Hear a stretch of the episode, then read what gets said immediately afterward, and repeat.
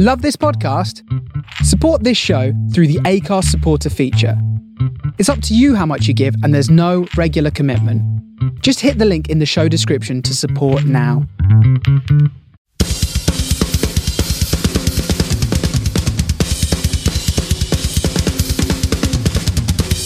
Drum for the Song podcast. Hello, and welcome to episode two of the Drum for the Song podcast, hosted by me, Dane Campbell. This week we're really lucky. We've got Ryan Richards from the band Funeral for a Friend with us. I've decided to split the interview into two separate episodes. So part one will be this one, and then the second half of the interview will be in episode three. Uh, in part one, we talk about how he joined the band in the early days and when they got signed. He also talks about their tour with Iron Maiden. He also talks about how he decided to quit the band and go full time managing other bands. So that's what he does now. And he also talks about the the charity shows they did for a fan last year who was uh, diagnosed with terminal cancer. They raised a hell of a lot of money for, for his family and his children. I hope you enjoy this interview and don't forget you can follow me on social media at Drum for the Song. On Facebook you can search Dane Campbell Drummer and I've got an official Drum for the Song Facebook group that you can join. So I hope you enjoy the interview.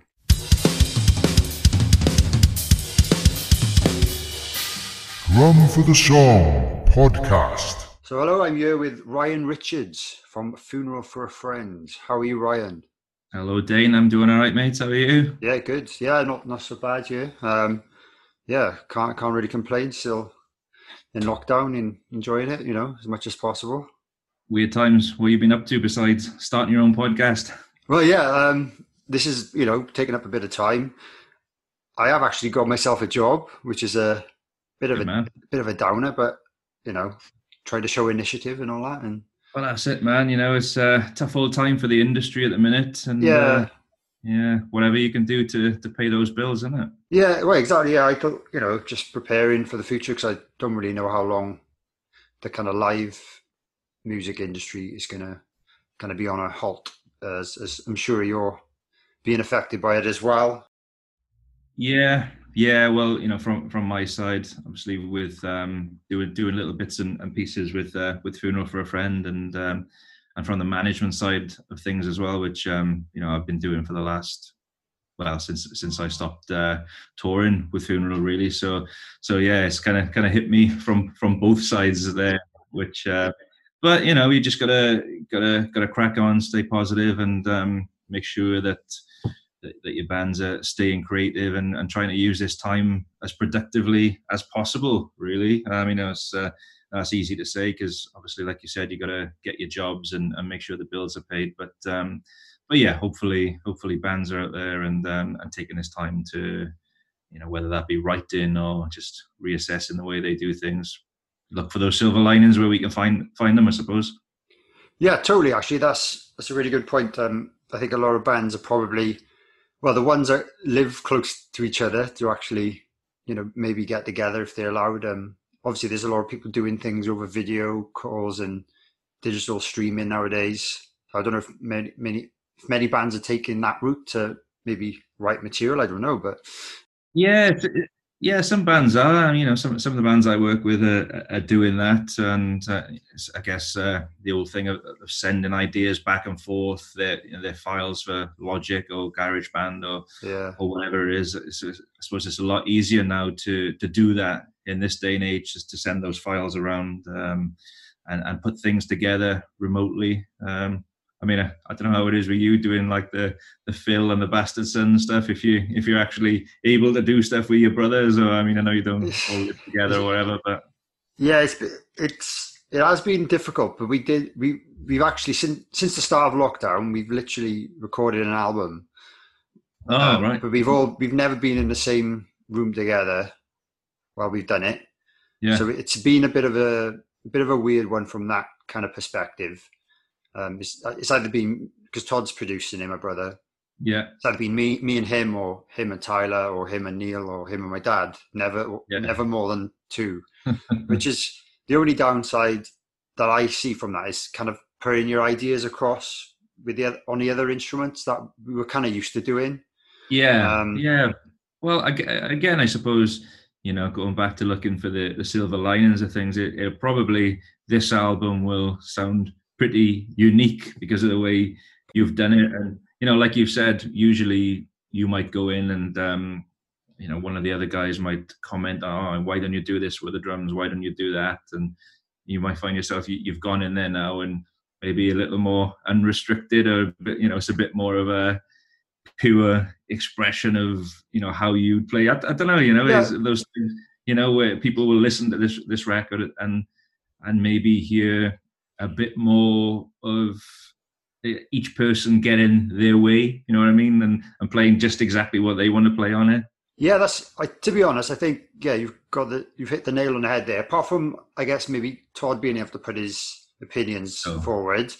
Um, I guess that's still limiting you know how, how you know how you're being restricted to play. So obviously, yeah. me, me, and Todd, Todd, obviously Todd can play drums and he's producing, so he kind of has suggested things for me to play, but I haven't had any feedback from the other members of the band. You know, with regards to like we we did we did actually write it together. yeah. We kind of jammed the songs together without Neil. So we did do that part before lockdown. Yeah. So at least otherwise, I don't know what, what the hell we do, but uh, we were lucky really. We kind of just got, you know, 12 songs together um, instrumentally. And then I went and recorded them on my own.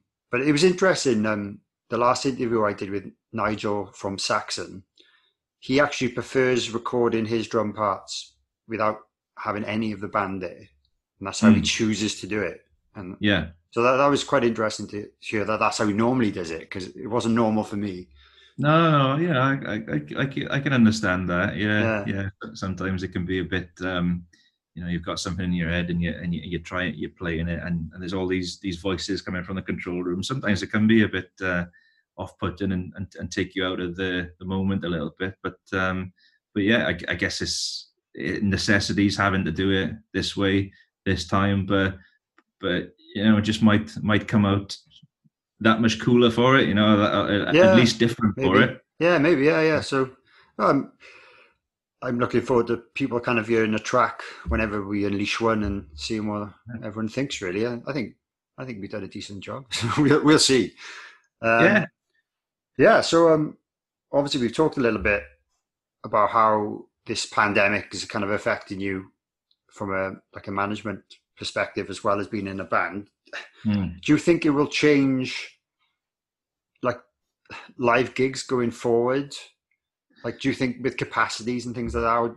I guess we don't know, but I mean, I think inevitably for for a while. Um, I mean, it's it's funny saying that when we've all looked at the, you know, seen the images this week from from you know like yeah. pubs on the weekend in in London or Soho or, or whatever, and and just seeing thousands of people just you know, in each other's faces, really. Just and you, I guess you think to yourself, uh, you know, oh well, well, why can't we do shows then? Which, yeah, it's it, that is that is true, but it's like, do we really want to contribute to to going back to a second wave of of this and and, and setting setting ourselves even further back? So it's, it's a really delicate balance at the minute where everyone uh, wants to get back to normality, but I think we just got to accept that, that things are going to be different, at least for a while. Um, mm.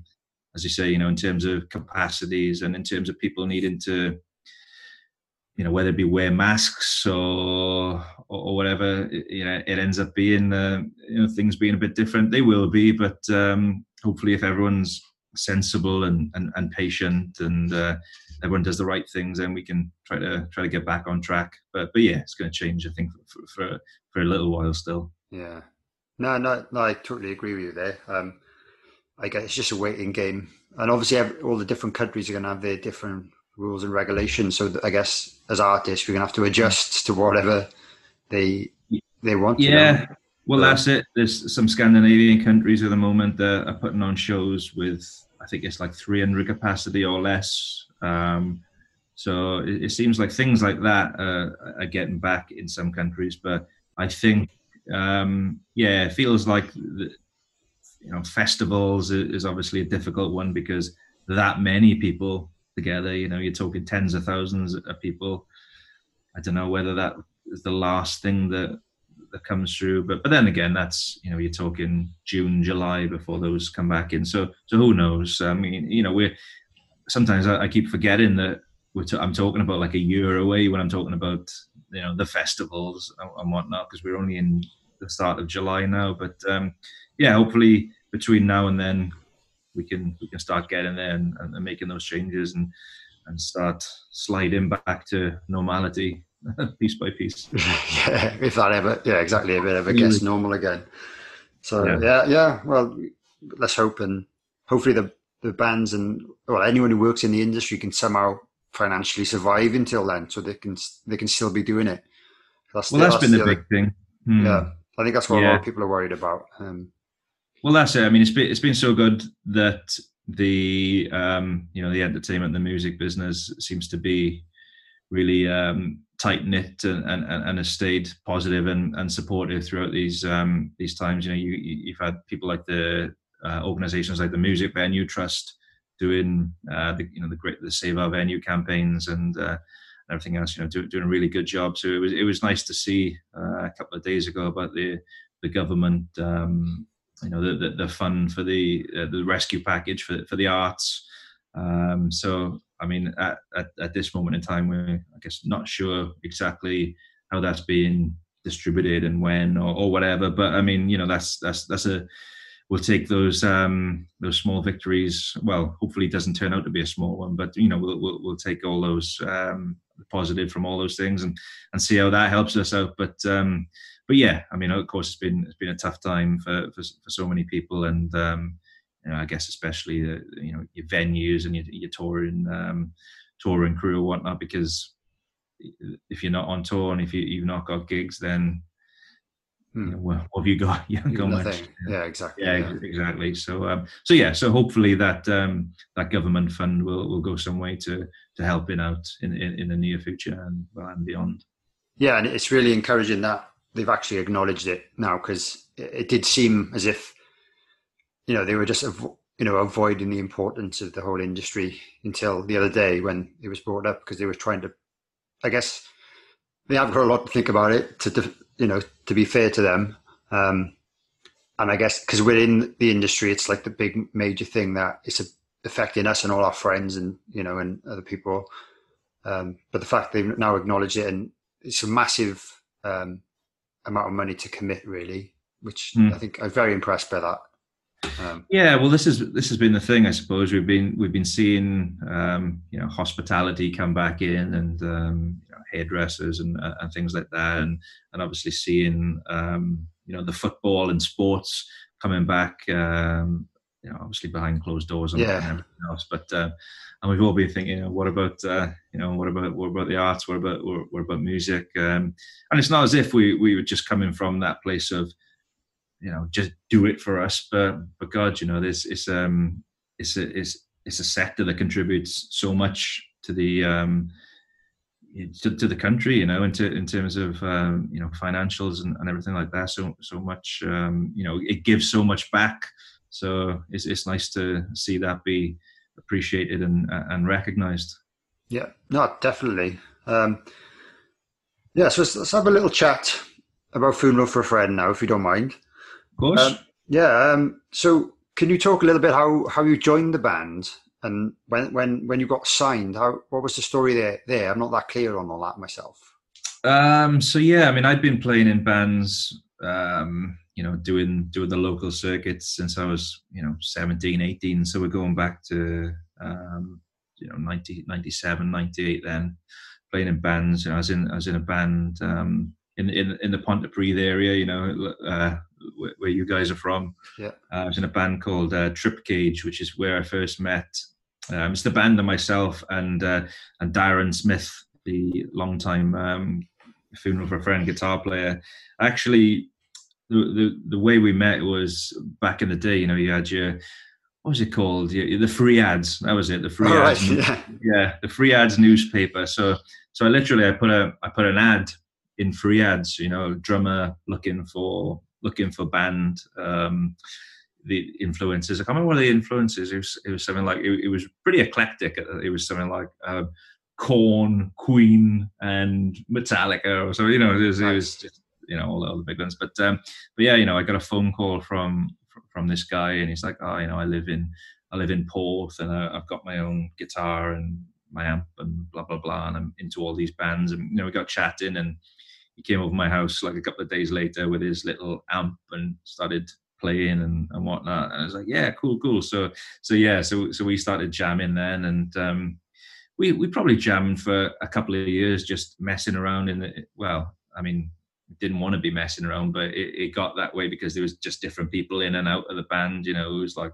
not really that serious. And then we we put together Trip Cage then, who um, played around the the local scene for a while, um, which, which, was cool. And uh, and yeah, that, did that for a while, and then I left uh, Trip Cage to to start well to join another band called Mongrel from the Bridgend area, and then we sort of restarted then as a new band called Hondo Maclean. So we we started that band then. Um, so you know that started to do pretty well in, in the early 2000s, and um, and the, the reason I got into the way I got into playing with with Funeral for a Friend was is their drummer at the time, Johnny Phillips, um, who's um, well now he's a he, he's our he's our promoter at, uh, at SJM concerts. You know, he, he promotes yeah. lots of big stuff like Fall Out Boy and Panic at the Disco and and all that sort of stuff. Um, but he was drumming at the time, and, and he got this job offer from SJM because he was putting on um, lots of live gigs and everything. So so he he he went with that, you know, because it was it was a good job with good money and everything, and um, and they asked me if I could step in to record a they were doing a, a Radio One session. Um, can't remember who it was for back in the day. Um, was it? Uh, no, I can't. Mary Anne Hobbs, maybe it was. Oh, nice. Uh, but yeah, so I so I got in and, and did that, and I was oh we got a couple of gigs then because they had ju- they had just they had recorded the first EP and were getting a lot of um, attention for it. But uh, yeah, I jumped into that Radio One thing and then um, jumped in for another. There was a couple of shows. There was one like supporting Hell is for Heroes in Newbury, and then there was a there was a there was a show in Cardiff at um, Coopersfield uh, in in the in the ground of the castle, which which is a cool thing. Um, yeah, yeah. And, and, yeah, I mean, it, it, went from there, and then the guys were like, you know, it, it was Darren who was in the band at that time who, who had asked me to, um, you know, come and help. But then at one of the rehearsals, and they were just like, "Oh man, you know, do you want to like join full time?" Um, so like, yeah, yeah, yeah. So, so so I did that, and um, and that was was that like late 2001, early 2002 and, and it stayed with the band until early 2012. So uh, how many albums was that? Five albums, maybe four or five. Yeah, yeah, yeah, five, yeah. So, so, so yeah, that was uh, how how it all uh, how it all came to to me joining at least. Yeah, oh, that's so cool. So yeah, so when you joined, did they already have a, a deal, like a record deal, or did that happen after? Or? Well, they had there was this studio in Swansea called uh, Mighty Atom Studios. I don't know if you ever. Um, yeah, have you heard of that? Yeah. Yeah, I mean it's uh, it's not there anymore, but it was uh, it was it was, it was a really cool uh, studio. They used to do a lot of stuff for the the BBC and everything down there, and um, so it was a studio, but then there was also uh, the record label. Then they they, they were doing some stuff, um, mostly like uh, Swansea bands. It was, it was good, really good Swansea bands. bands from Swansea at the time. It was like um, uh, Liberty 37, if you remember them. Uh, there was a band called Goat Boy who were really cool. Um, bunch of stuff. But basically, yeah, before I joined the band, uh, I mean, just before they'd gone in to, to do this, to record an EP there, um, which they did. And the guy who was engineering it, uh, a guy called Alwyn Davis, he he said to the the guys that run the label is like, oh, we had a we had a really good band in today. Um, it's really cool. It's, it's really different. And um, and they're like, all right, okay, yeah, we'll we'll come in and you know check it out tomorrow when they're back in to do the vocals or whatever it was. And and they came in and um, and they were like, oh yeah, you know, we'd um, this is good. We'd we'd like to put this EP out on on our label um, and on our Mighty Atom label. And uh, I think um, they signed some deal for like five pound or whatever it was. It was, it was something really ridiculous. You know, it was, it was at the time where it's like bloody hell, you know, released on a label, wow, you know, and so it did that, and um, I guess from there, then you know, after I joined, um, we started touring and and writing more, and um, and we did the um, no, actually, yeah. So we so we started writing more then, and and getting a lot of label interest then, um, you know, from from from bigger labels really. Yeah. And I think at the time then the, the the Mighty Atom label, the guys at the label, they were like, okay, you know, I, I understand that this is they had they had signed the band for then like that deal included an album or two, I think. Um, Ah. so when the other labels came in, they were, I guess they were saw an opportunity to to sell the band. sell, yeah, sell the yeah, yeah. it was the best way to put it. So so there was there, there was a lot of that. Um, we did a bunch of showcases for different labels and all that sort of thing, and they came to watch us on on on a couple of tours that we did, and um, and yeah, so it, was quite a difficult time um, back then trying to get to the place where that middle ground of the label will offer this much, but is that enough then for Mighty Atom to, to let the band go? And we were sort of caught in the middle for a long time. There was all this legal stuff. Um, yeah. It ended up, you know, the, it ended up being uh, resolved. Uh, if you look back on the the pressings of the of the of the the Four Ways to Scream Your Name EP and the um, and the first album, maybe even the second album, um, it's got the Mighty Atom logo on there wow. as well. You know, that was kind of part of it. Uh, so yeah, so we ended up signing. Then we we you know we did the whole thing talking to different labels, and um, there was a label at the time then called uh, called Mushroom.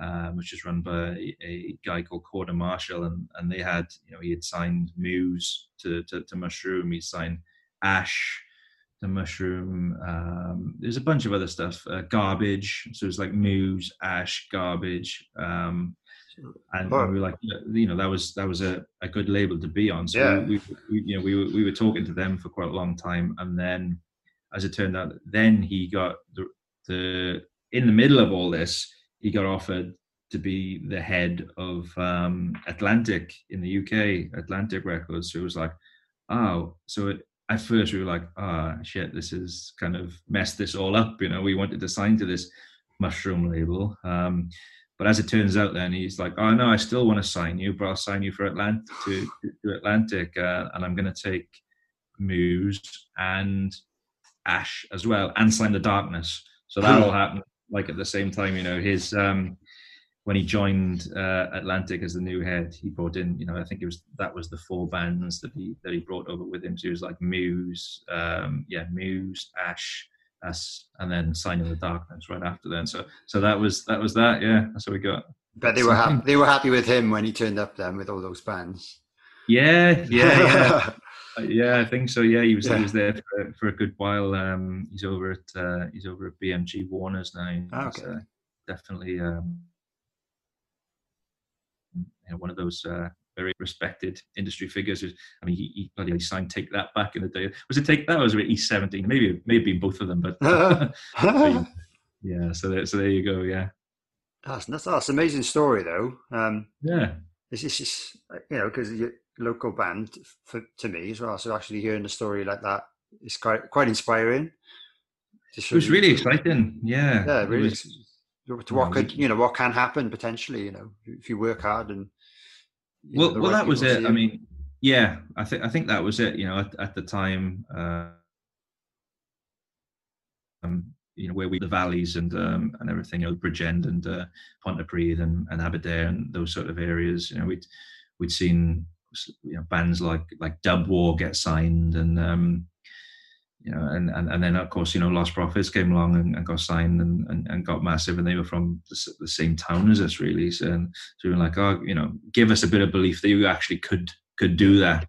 Um, so, so obviously that was that that was great, and and and then from that, um, carried on then, and um, and you saw saw other bands come through. You, you, obviously, Bullet for My Valentine and and Kids in Glass Houses and the Blackout and. Um, and all that. You know, you, you know, you guys yourself with um, you know, with said Mike and, and straight lines and and everything that's come from that, and and Yeah. you know Neil then with with with dopamine and attack attack. So so yeah, it, it, it carried on from that, which was which was great and, and something we always felt proud to be a part of, you know. And um, every time we, we would tour, you, would usually see a Welsh band on the bill with Yeah, us. Definitely. You know, you know, always wanted that to to be a thing that we keep, kept bringing up, and and for a long time, I think it was um, the the hottest area in the world for for for that sort of music. I think definitely at the time. I mean, I say for that sort of music, but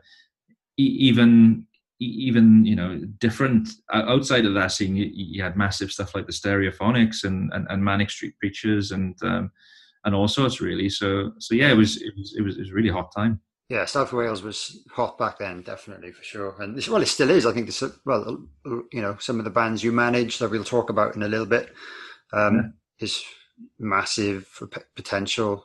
Um, still there. feels like So- it's coming back again. Yeah, it does. Yeah, because things always have their peaks and troughs, I suppose, and um, and I suppose you know what you know we split up around the same time as then Kids in Glass Houses split up and the Blackouts split up and um, yeah, so there was a little dip, really, of I guess Yeah. bands at a higher level because they'd all they'd all packed it in, I suppose, or you know, taking Hmm. hiatuses and Yeah, well, that's it. You know, it, it takes time for things to to come around and um, and reestablish. Uh, and it was it definitely had that, but um, it, it, it does feel really positive now in terms of uh, bands coming through.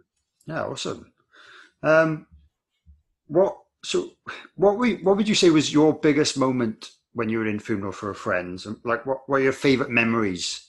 You know, any places or festivals you did or Yeah, like Yeah? There's definitely a few down the years. Um, I mean, I see, yes, I, I guess same for same for most bands. Really, the first time you see, you know, you've you've got your your debut album CD in your hands, you know, you, th- things like that, and you, especially when it's a vinyl as well, because that's like, you know, you, you when you're in bands, you you had your demos, you know, you had your demos on CD, and sometimes you, you get them pressed up so they look really legit, you know, even if they weren't on a label, but but having a vinyl um, was just like wow, you know, you got your, Yeah.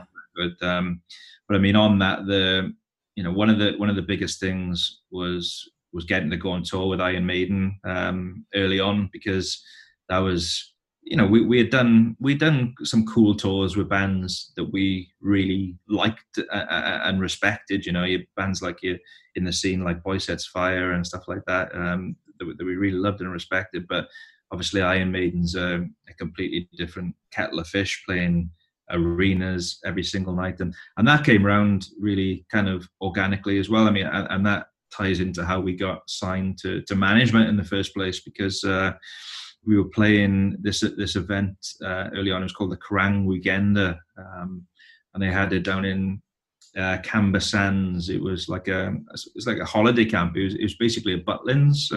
Yeah. yeah, and I'm pretty sure it was a Butlins, and and all the bands were staying in in the lodges and, and stuff like that. And we and we played there, and um, and Rod Smallwood, Iron Maiden's um, manager, was there. I believe I believe it was because maybe you know one one of one of the Maiden guys, their son's band were playing. I don't know if it was maybe I can't remember maybe Adrian Smith's son, but um, but anyway, he he was there, and and, and Rod happened to to catch us playing um, on that night, and, and and he thought it was great, and then he went back to um, to he, he was at Sanctuary at that time, Sanctuary Artist Management, and um, and one of the one of the younger managers at the time, Craig Jennings, um, who went on to be you know a, a- a long time manager. Um, he told him, you know, you should go and see this band. I, I, I really think they're cool, and uh, and that's basically how we how we got signed to management. But um, but then when we went to the Sanctuary offices in London to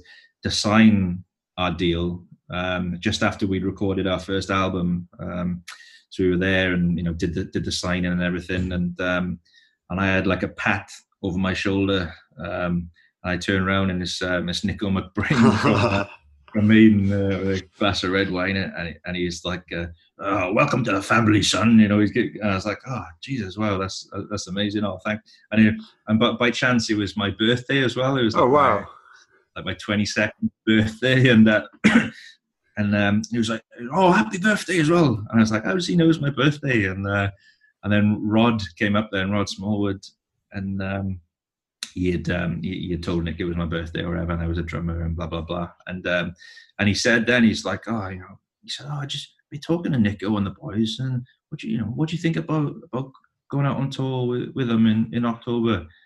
I was just like, well, seriously, like, and he's like, yeah, yeah, yeah, yeah, yeah. He's, he's, like, you know, he'd he'd given the record to I think it was maybe Steve, um, Steve Harris, and um, and maybe Bruce as well, and. Uh, they, they had youngish kids at the time, and um, I think you know, one or two of them really, you know, liked this and, and knew of the band, and uh, so they checked it out. And uh, I think Stephen Brewster said, "Yeah, yeah, we you know we like these guys. Uh, let's let's take them out." And and that was that. It was just us and Maiden, um, you know, just a two band bill. Yes, yeah. I was at the Car- Cardiff show. I was I was there. I remember Right, yeah, there you go. Yeah, it was probably the first time I'd. Yeah, it would have been the first time I'd seen you guys, and probably Maiden. But uh, yeah, right. it was. It was. Yeah, it was cool.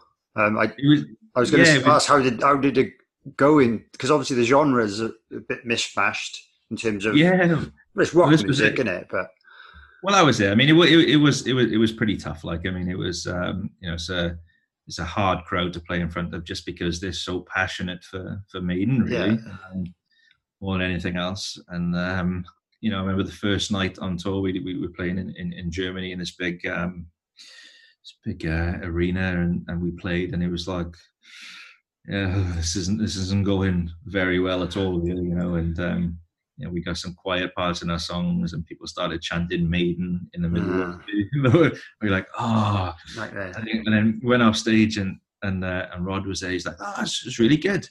I was like, oh, I don't know, man. Yeah, they didn't seem to go for it.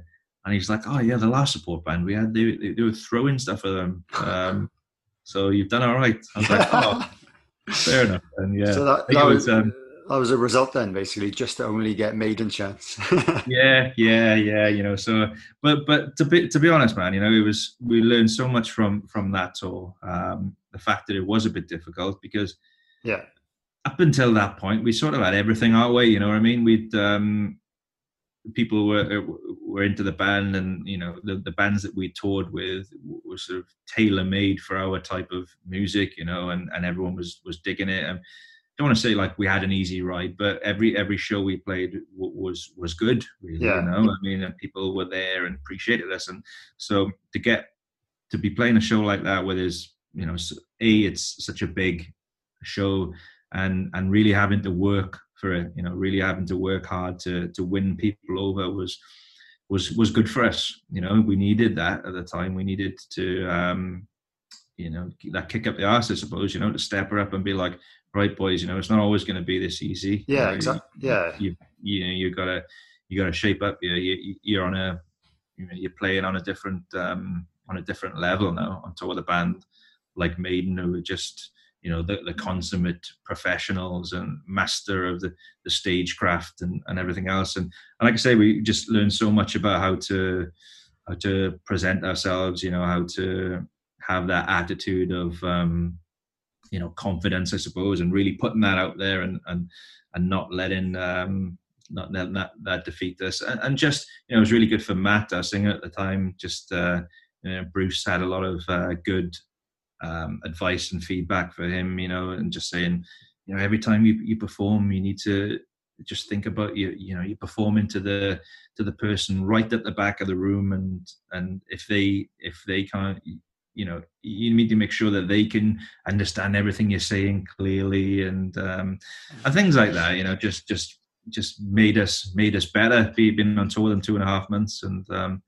and uh, yeah, definitely stood us in good stead for when we were able to go and, and play bigger shows, both with you know other bands and, and festivals, and then eventually ourselves. So it, it was a big uh, big learning curve there.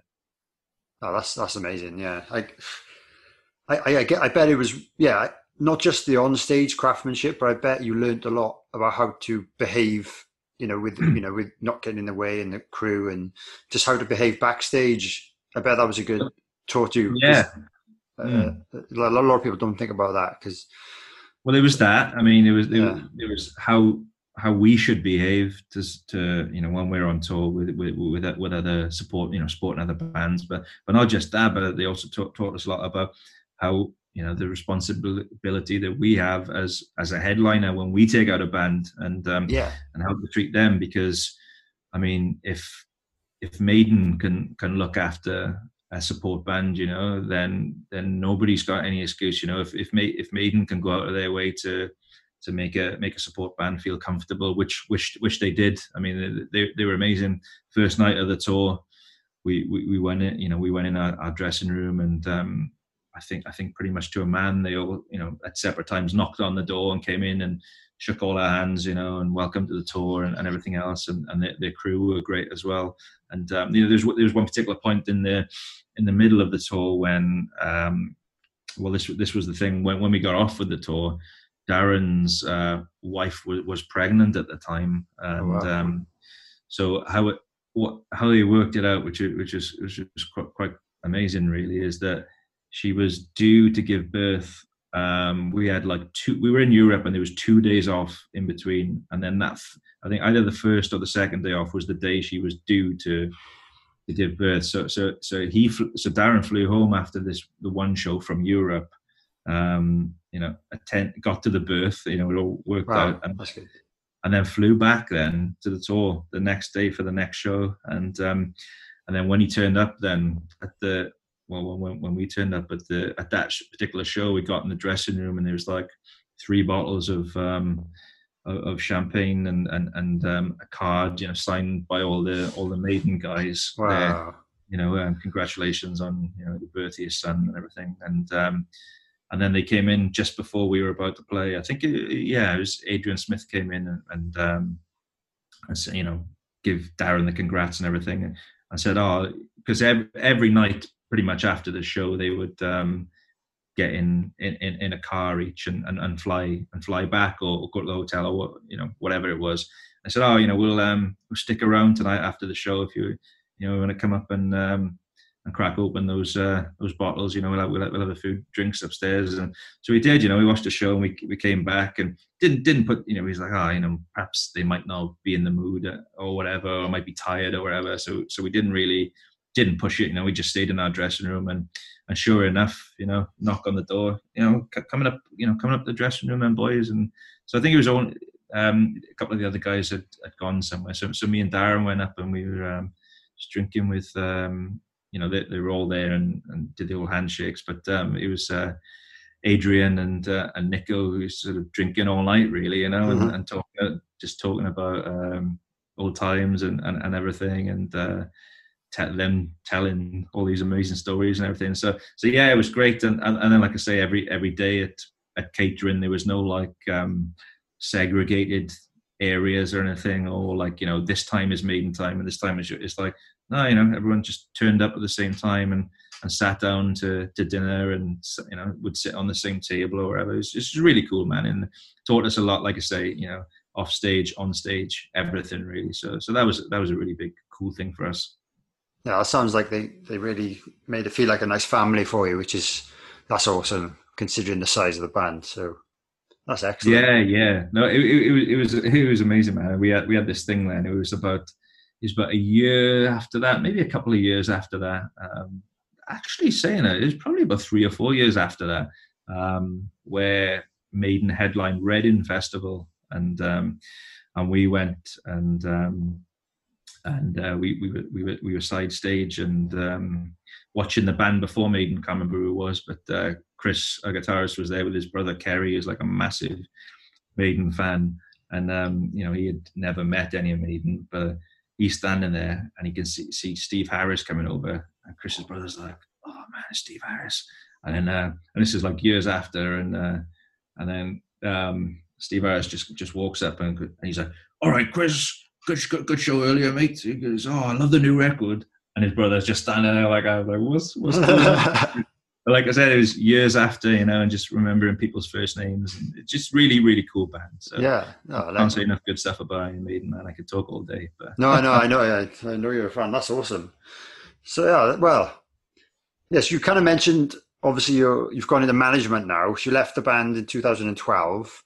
Yes. How did you make that decision to kind of actually uh, pack it in and yeah, yeah. I mean, most of it was was was being away so much really because um, because we were for, for, for as long as I was in the band, really, because we we would we would do a lot of stuff in America.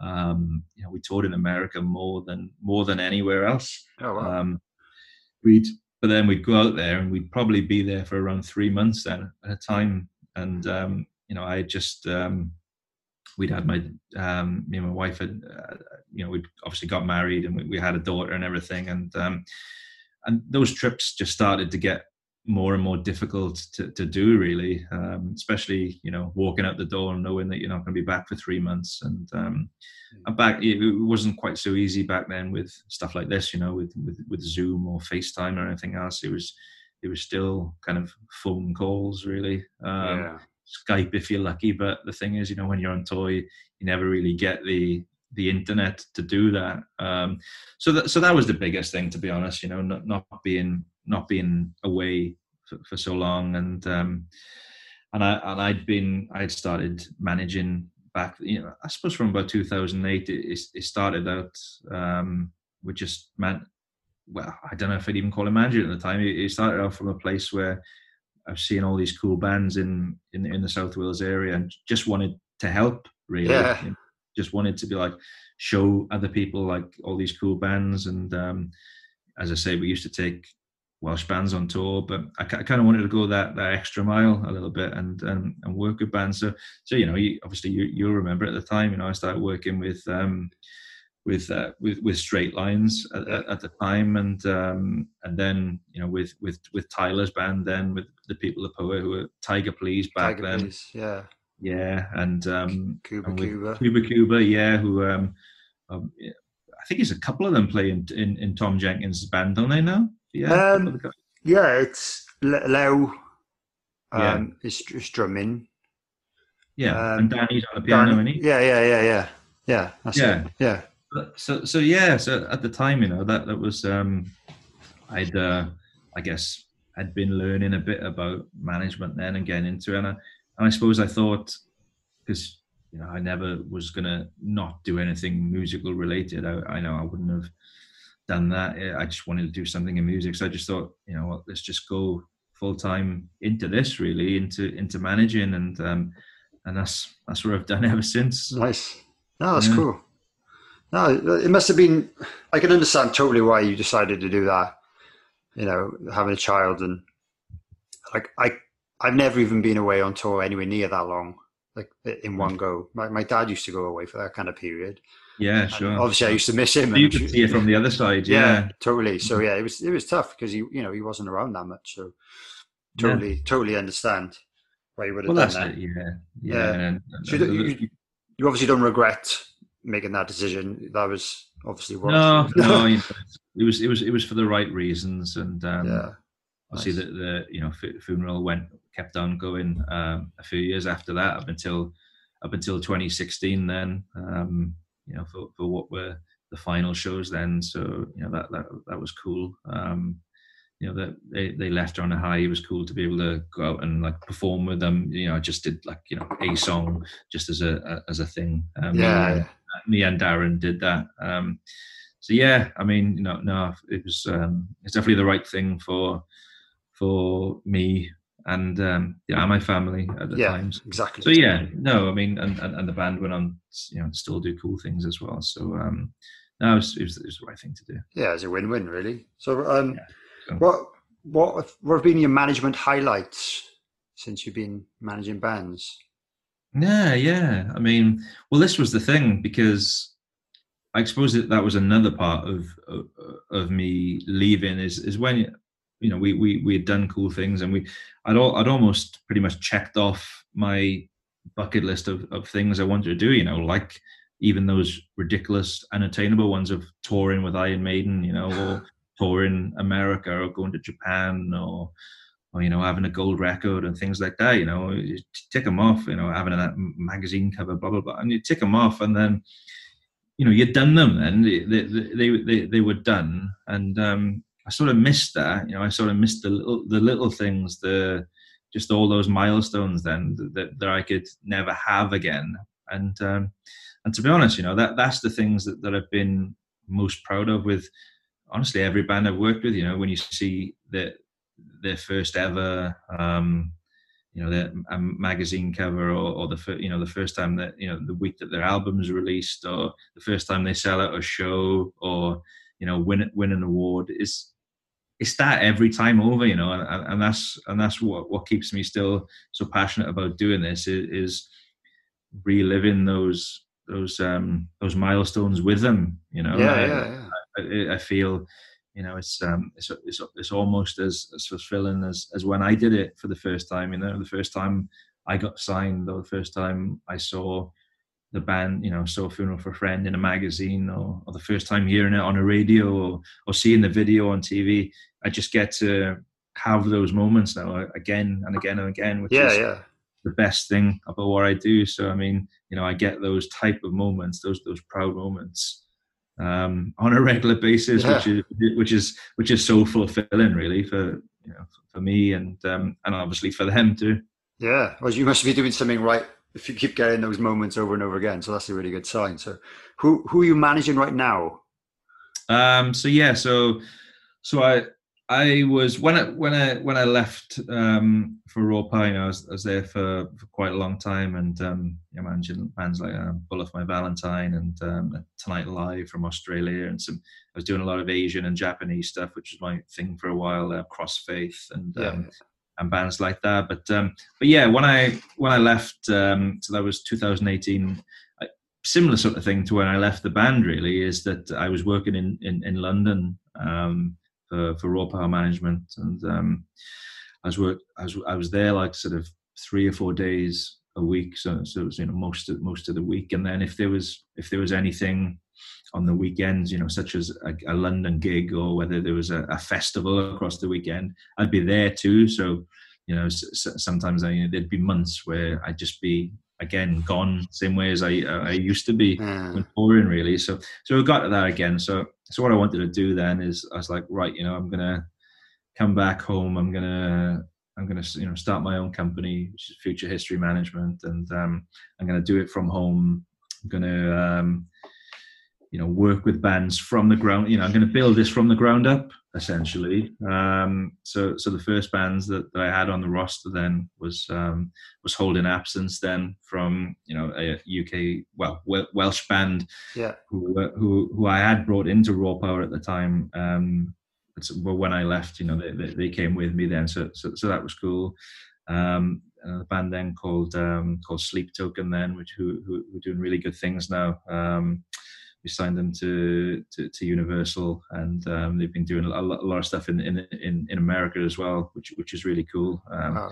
So that, has got a good head of steam. That's that's something different. Uh, Loathe, then um, you know, heavier band who they released their second album back in February, and people are, are really really digging that. Um, it, I think they, they've ended up in m- most, if not all, of the uh, rock magazines like Top um, albums of 2020 so far, which which, oh, wow. which, has, been, which has been really cool. Um, and then a band from Bristol then called called Foxjaw, who um, just released their debut album on Friday, just just, yeah, just on actually, which um, and people are really taking notice of that now, which is cool. They're, a great band, you know, the really original sounding band. It's almost they, they get so many comparisons, but to all different people. I think the most common ones are like sort of a mix between early Biffy System of a Down and like Soundgarden and oh, stuff nice. like which is you know it's uh, they, they, they, they put their own spin on things um, so so that's really cool so that's really cool um, and yeah one of the other things i'm working on then is um, when um, when moose left bullet for my valentine um, you know, he, he he had a couple of years out because you know he left um, to have a kid and everything yeah. else um, so he's put a, a, new band together then called Kill Lights. So we just signed to the Fearless Records. They were meant to play their first shows last month. Um, yeah. The first proper show would have been Download Festival, and they wow. had a they had a, they had a warm up show at um, Bridgend, which is where Moose is from. Um, so you know where, where Bullet from, where where I live. Um, yeah, yeah, so, yeah. So yeah, they're they're doing their thing there. Um, so their debut album is. Can I even say that it's coming out next month? Yeah, I can. I just have. So. Yeah. Okay. You heard yes. first. Oh, cool. Yes, announcing that, and um, and yeah, you just just got. Um, I've, I've got people then um, couple of you know good good uh, people working with me, um, sort of building up some some newer younger bands as well. Um, I got Sean Sean Smith then from the Blackout is um, is um, doing doing some managerial stuff with me with um, with with with Junior, then a band from Cardiff who uh, nice. uh, released their debut album um, last summer. One of the guys in there wrestles for the, the WWE, uh, yeah, which, is, which, is, quite fun. Which is uh, my my love of those two things. And um, and yeah, we got really really cool uh, working on a, a debut record for a really cool band from Newport then called the Nightmares, who um, used to, this really cool uh, goth uh, gothy sort of pop thing where. Uh, one, one, of the guys was in um, a band Sharks a while back, who were cool. One of the guys was in Save Your Breath and, and the Vestals. But it's um, really, re- yeah, really cool um, thing that we're working on there. So hopefully, be hearing more about those guys next year. Yeah, like, like all the bands you mentioned, I definitely have heard of or listened to at some point. Um, hmm. Fox, Foxjaw, I've actually downloaded the new album on Spotify, but I haven't had a chance to listen to it yet. But um, I think you'll dig it, man. I think you'll I, be up your street. Yeah. yeah, it does sound like, especially the Soundgarden, because they were a band I, I, I discovered Soundgarden like 20 years too late. and then they were like my favorite band for a couple of years. So, um, yeah, well, they, they, how it works. many comparisons to different things. You you, you can't yeah. pin it down to. Yeah, they're, they're very um they're very eclectic. But I, um, I, I like bands like that. That's that's I think when you when you find a band that you can't directly compare them to one band, I think that's normally what makes them unique. So Exactly, yeah, exactly, and uh, it's, it's very much their record. So I mean, people are people seem to be enjoying it so far. Um, so yeah, they they're doing their their first ever UK headline tour next next February. So that's going to be awesome. Well, hopefully, anyway. I mean, well, exactly. Hopefully, I think everyone's hoping. We, we will we will see. We will see. Yeah, man. I'll, I'll check it out tonight. Hopefully. Yeah, I know yeah. you think, man. Yeah, we'll do. Um, yeah. So you you mentioned kind of funeral for a friend called it a day after you'd left, like a few years yeah. after. Um, and then obviously last year, one of, one of your biggest fans, Big Stu, um, fell ill. And yeah. could you tell us about what the band did for, for him and his family? Yeah, yeah. Well, um, you know, Big Stu was basically um, well, the reason he was called Big Stu. He's is very, very tall. I'm not, I'm not, sure what his official height was, but I mean, he was one of those people who just towered over everybody. And um, especially for me, being a drummer, every time if he was in the crowd, I would see him because he yeah. would just be, you know, that um, that level above above everyone else. But um, you know, aside from being being that guy and, and always being in the crowd, he was um, he was um, well, one of the biggest. Um, well, uh, you know, we call we call him our, our, biggest fan, basically. You know, as a sort of um, in just for him being his size and through what he did for us, really, which was um, way back in the day when we were starting out, before there was MySpace or before you know certainly before there was Twitter or Facebook or anything else. The people would have forums. You know, you'd have your you'd have your online forums for those who remember those, and um, and Stu um, made the first ever funeral for a friend fan forum uh, oh, for people to go, you know, and go on and talk about the band. And um, you know, he, he, went out of his way to um, like buy the first website for us. Really, you know, he um, he, he went out and spent money and time making. Uh, a website for us, you know, with the forum on there, and he would update that himself and um, spread the word. Um, and get other people into us. And um, and he, you know he would continue to do that all throughout the time that the band was was going. And, and not just that then he would organize um, like the first time we would go somewhere uh, with the band. I mean i mean the first time we would tour somewhere you know the first time we would tour um, when we toured america you know he, he, he um, got together like a, a, group of people from the forum to organize the trip for them to like come out to a show in the states to support us. Um, you know, he came to. I'm pretty sure he came to Australia one time. You know, and um, he, t- he, he would turn up randomly.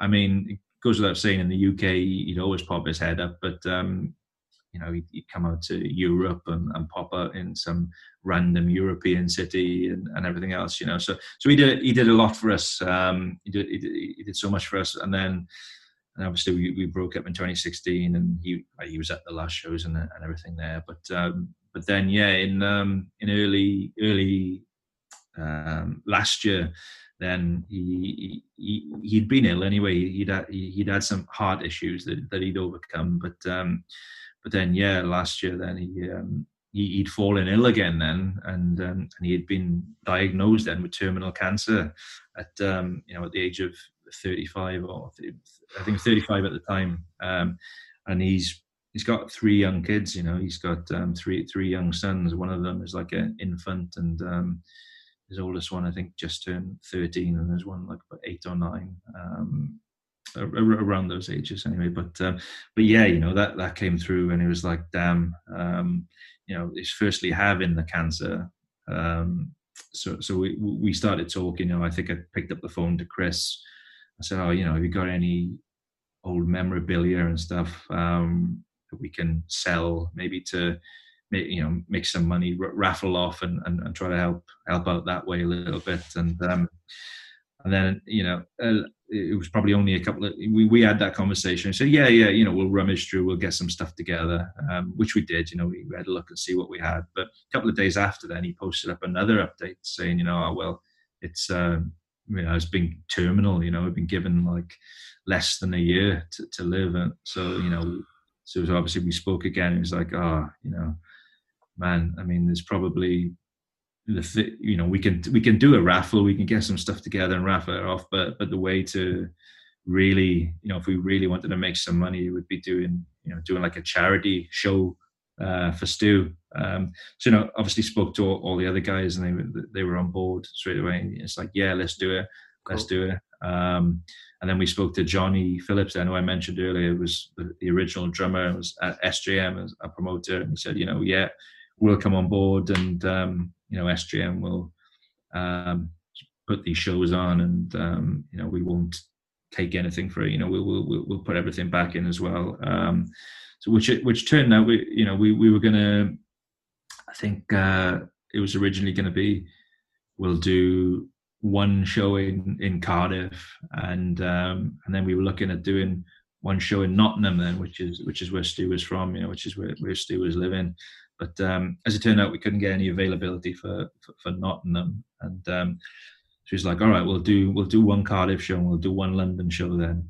Um, we obviously didn't know how many people would want to come, so we put like a globe on sale uh, in Cardiff, which is about three, you know, three fifty max uh, capacity, and then put on um, a London show, then a, a Shepherd's Bush Empire, which is like I don't know, what was it, 2000? And that was, yeah, so that was going to be that anyway. But um, actually, no, was that even the London show? Maybe it was somewhere smaller. But um, but yeah, we put those on sale anyway, and um, they like literally sold out on, in, in seconds. So we upgraded the Globe then to the Uni, and then that sold out in seconds. So we like, right, we'll add another two Uni shows. So then they sold out, and then we, and then I, I can't remember where, where was the London show, but we upgraded that anyway.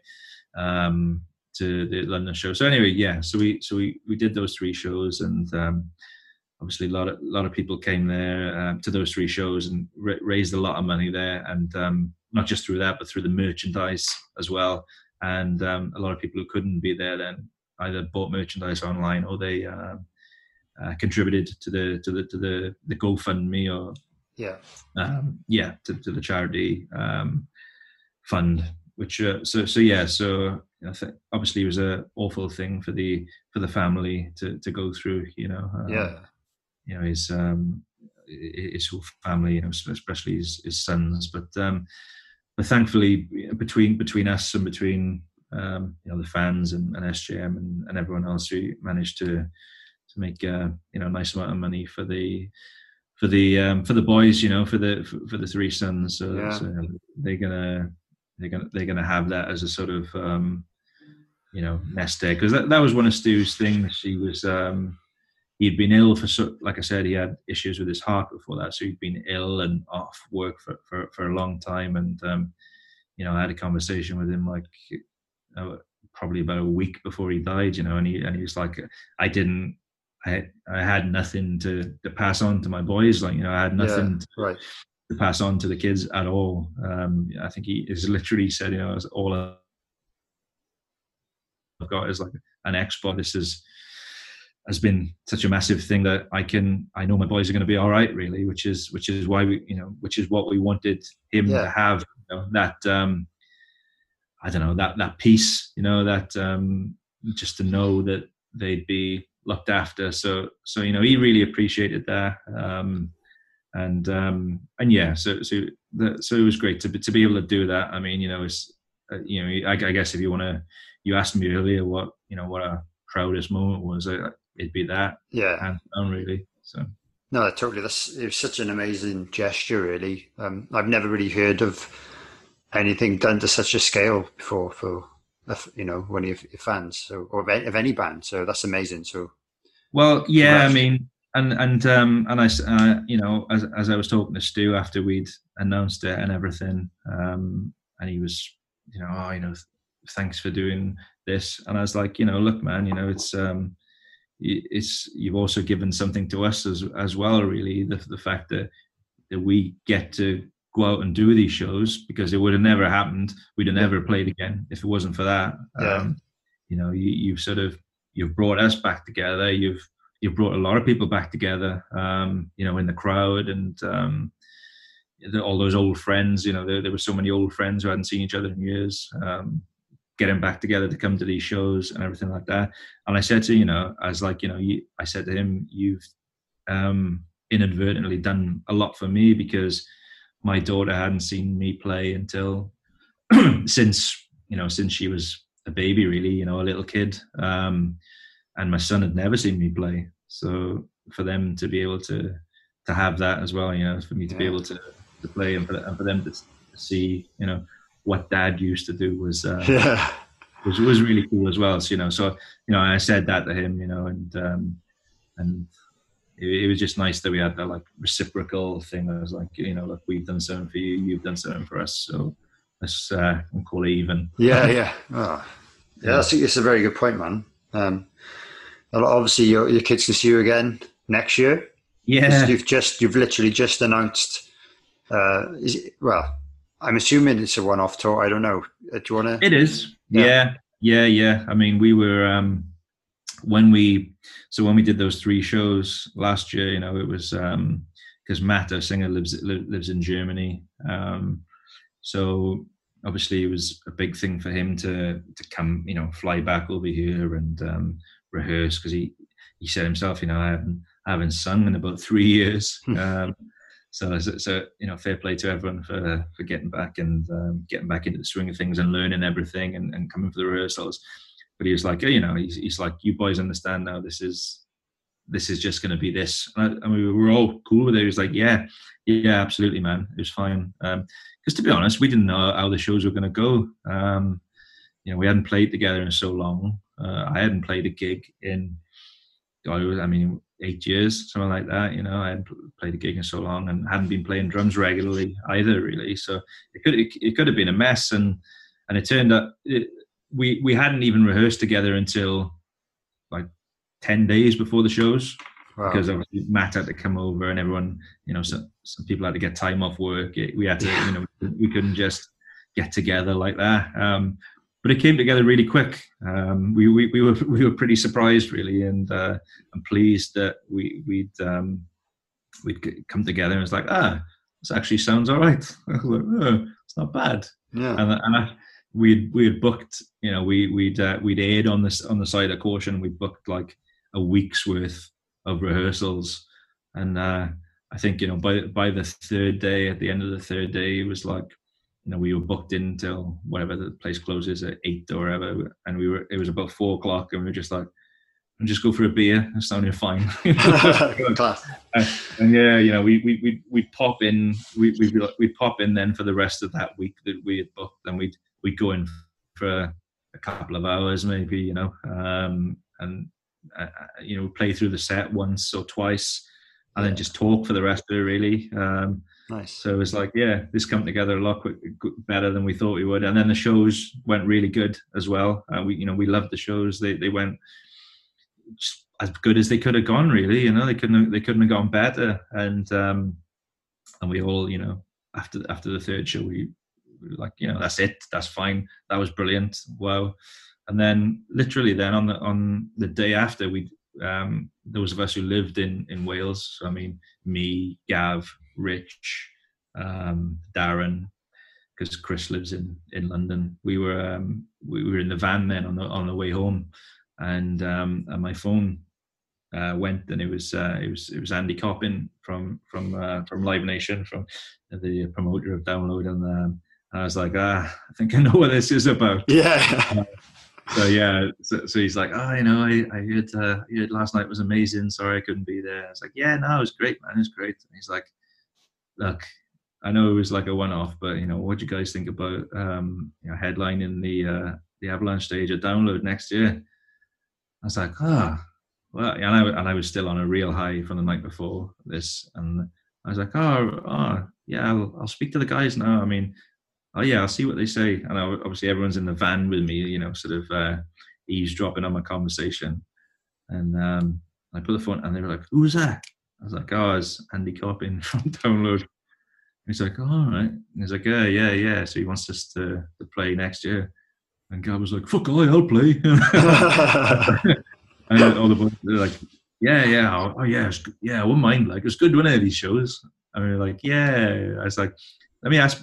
I, I was like, let me ask Chris first, because because Matt was on a plane at that time because he right. had flown back to Germany, so he, he was literally in midair. I was like, I'll see what Chris thinks now. Chris was like, yeah, yeah, I'll do it. And um, and then so it was all sort of down to Matt then. Um, to be honest, I think most of us thought, ah, probably not going to do it, you know, because he's he said that he didn't, you know, didn't want to do another one. Yeah. Um, and he's and and in fairness, he was like, well, you might have to give me a week or two because I got like things at home I need to sort. Um, because he's living in Germany and um, you know his wife's German, and he's got to do uh, like a cultural integration course. You know, he's got to do like a um, um, you know, go learn obviously learn German, German. to a standard and, and, German history and stuff like that. So so so he had that like um, book a sort of a semester of that booked in. Uh, so he had to work that out. But uh, but yeah, he, he was down for doing it. So and then obviously we were, so so that was meant to be last month. We were meant to be doing download. Um, so as soon as it was apparent that it wasn't going to happen, um, we were like, oh well, we are really looking forward to that. You know, it was a real it was a real letdown. We were like, ah, should, should we just do a tour? You know, do so we were gonna do that. We were gonna do that tour then this year, like November or something like that. Oh right, okay. Originally, that's what we were gonna do because it's like you know we haven't done download, so we'll do this tour in November. But um, as we started to realize that that was unrealistic, then we're like, all right, well, put that um, put that to next year then. Um, so yeah, so that so that's that's uh, that's what we did. So yeah, we are on a on tour next next April doing um, going around the UK uh, a little bit, and yeah, tickets on sale Friday. So I'm looking forward to seeing how that goes. I'm excited. Awesome. So yeah, so by the time this goes out, they'll all be already be out. So um, whether there'll be any left, I don't know. well, possibly, yeah. possibly not, but you never know. Well, I might have to make us start adding shows again. I don't know. Yeah, upgrading. Have a word with Matt about. It. Yeah. yeah. Is, so is it? I, I don't know whether you can is there any chance of download next year? Was that is that something? I don't know at this know? point. Um, no. I mean, I assume so at the moment because it's um, you know they've announced the new dates um, and it's on sale and everything. Um, so they've obviously, I, I, would you know yeah they they they'll have definitely done their their, their due diligence, you know, their research and, and, and how the timelines look in and the, the safety procedures that they might have to put in place or whatever. So, um, so yeah, I mean, as far as I know at the moment, download um, 2021 yeah. looks, looks to be looks to be going ahead. Yeah, yeah, yeah. Yeah, that's what I mean. You don't know if they're going to book you for that for next year, or um, yeah, not not not quite no. not quite sure what the. No. I mean, I, I, suppose they're in a they're in a bit of a, a strange situation at the moment where, yeah, I'm sure they want to keep um, you know stuff that was meant to play this year, but then obviously there's there's different bands then on cycle next year. Yeah. yeah. So it's it's a bit like trying to trying to find that middle ground, I suppose. Um, so so I guess that's where that's where they're at at the minute. Yeah, so, yeah, totally. I think a lot of the festivals are obviously trying to trying to rebook as many of the bands they can but obviously they, some bands have already made other commitments for next year. You know, with like you said, yeah, touring yeah. cycles happen, don't they? Well, this is it. I mean, I'm sure. I'm sure there was, you know, when they were putting together the bill for Download 2020, they had people they probably asked who weren't available. Um, Yeah. because they were, I know, writing an album, and but those bands maybe probably will be available next year. You know, for next year, Yeah. and want and want to do it and have an album out. So, so I suppose you know for the um for Andy and his um and his team, there's probably a bit of a bit of a juggling act to go Yeah. there, trying to, trying to work that all out. So um so Yeah, yeah, we'll have to see. Yeah, I wouldn't. I wouldn't, wouldn't want to be trying to organise a festival No. right now. That's a logistical headache. Yeah, totally. Drum for the Song podcast. Well, I hope you enjoyed that, guys. Like I mentioned in the introduction, this interview will be split into two episodes. So the second half of this interview will be in episode three. So uh, hopefully you can stick around for that. In the next episode, we'll talk more about Ryan's drums and the companies that he uses. We'll talk about uh, some of his side projects, which are very interesting. Ryan will also talk about how he started playing the drums. He'll also have some tips and advice for drummers out there with regards to songwriting and writing drum parts. He also talks about some funny touring stories involving Rolf Harris, his favourite country to tour. We also talk about wrestling and video games. And of course, he'll also tell us about who would be in his dream band with himself on drums. So thanks again for listening, guys. Don't forget you can follow me on social media at Drum for the Song on Instagram and Twitter. On Facebook, you can search Dane Campbell Drummer. And I've also got an official Drum for the Song Facebook group, so you can search for that. If you've really enjoyed these podcasts and think you'll enjoy more, you can also support me on Patreon, where there'll be separate tiers for some exclusive bonuses from as little as £3 a month. And wherever you're listening, don't forget to subscribe. If you can leave a review or comment, that would be great too. And leave me a five star review on iTunes. That would be really appreciated as it helps me in the search results. So until next time, take it easy and don't forget to drum for the song.